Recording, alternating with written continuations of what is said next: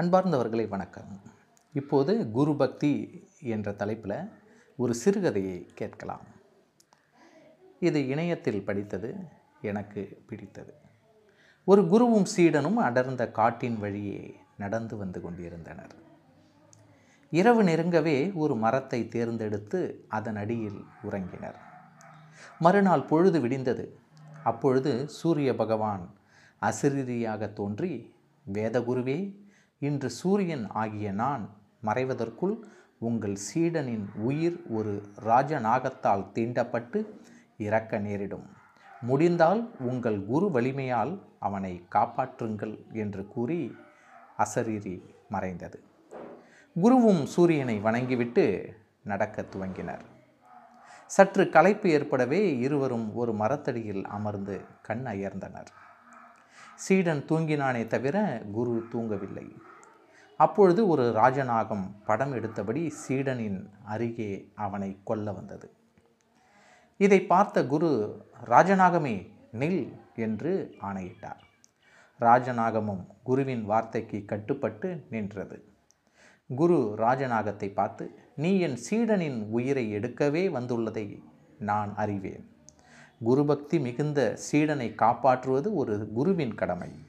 அதனால் என் சீடனின் உயிரை எடுக்க நான் அனுமதிக்க மாட்டேன் என்று தடுத்தார்.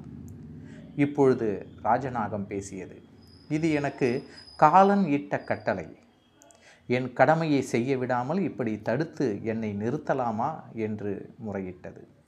உடனே குரு அப்படியென்றால் என் சீடனின் கழுத்தில் உள்ள இரத்தத்தை உறிஞ்ச வேண்டும் என்பதுதானே உனக்கு காலன் இட்ட கட்டளை? சரி சற்று பொறு.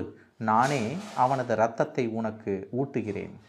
அதை உறிஞ்சியதும் நீ உன் கடமையை செய்துவிட்ட பலனை பெறுவாய் என்று கூறி ஒரு சிறு கத்தியை எடுத்த குரு அதை சீடனின் கழுத்தில் வைத்து ரத்தம் வரும் அளவு ஆழம் வைத்து கத்தியை கீறினர்.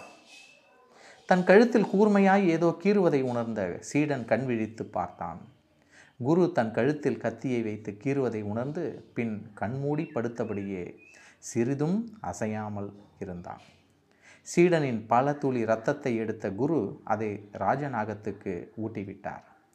ராஜநாகமும் குருவின் சாபத்துக்கு நாம் ஆளாகாமல் நம் கடமை நிறைவேறியதே என்ற மகிழ்வோடு இரத்தத்தை உறிஞ்சிவிட்டு வந்த வழியே சென்றது.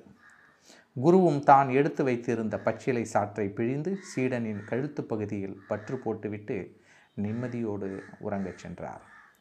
அப்பொழுது சீடன் எதுவும் குருவிடம் கேட்காமல் குருவே நாம் நடைப்பயணத்தை தொடரலாமா? என்று கேட்டான். குரு புன்னகையுடன் சீடனே நீ சற்று முன் உறங்கும்போது நான் உன் கழுத்தில் கத்தி வைத்தபோது நீ என்ன நினைத்தாய்? உனக்கு பயம் எதுவும் உண்டாகவில்லையா? என்று கேட்டார். சீடன் குருவே என் கழுத்தில் ஏதோ ஊறுவதை உணர்ந்தேன் விழித்தும் பார்த்தேன்.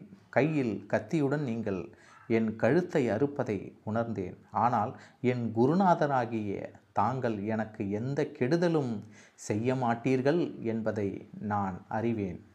அதனால் நான் நிம்மதியாக உறங்கினேன்.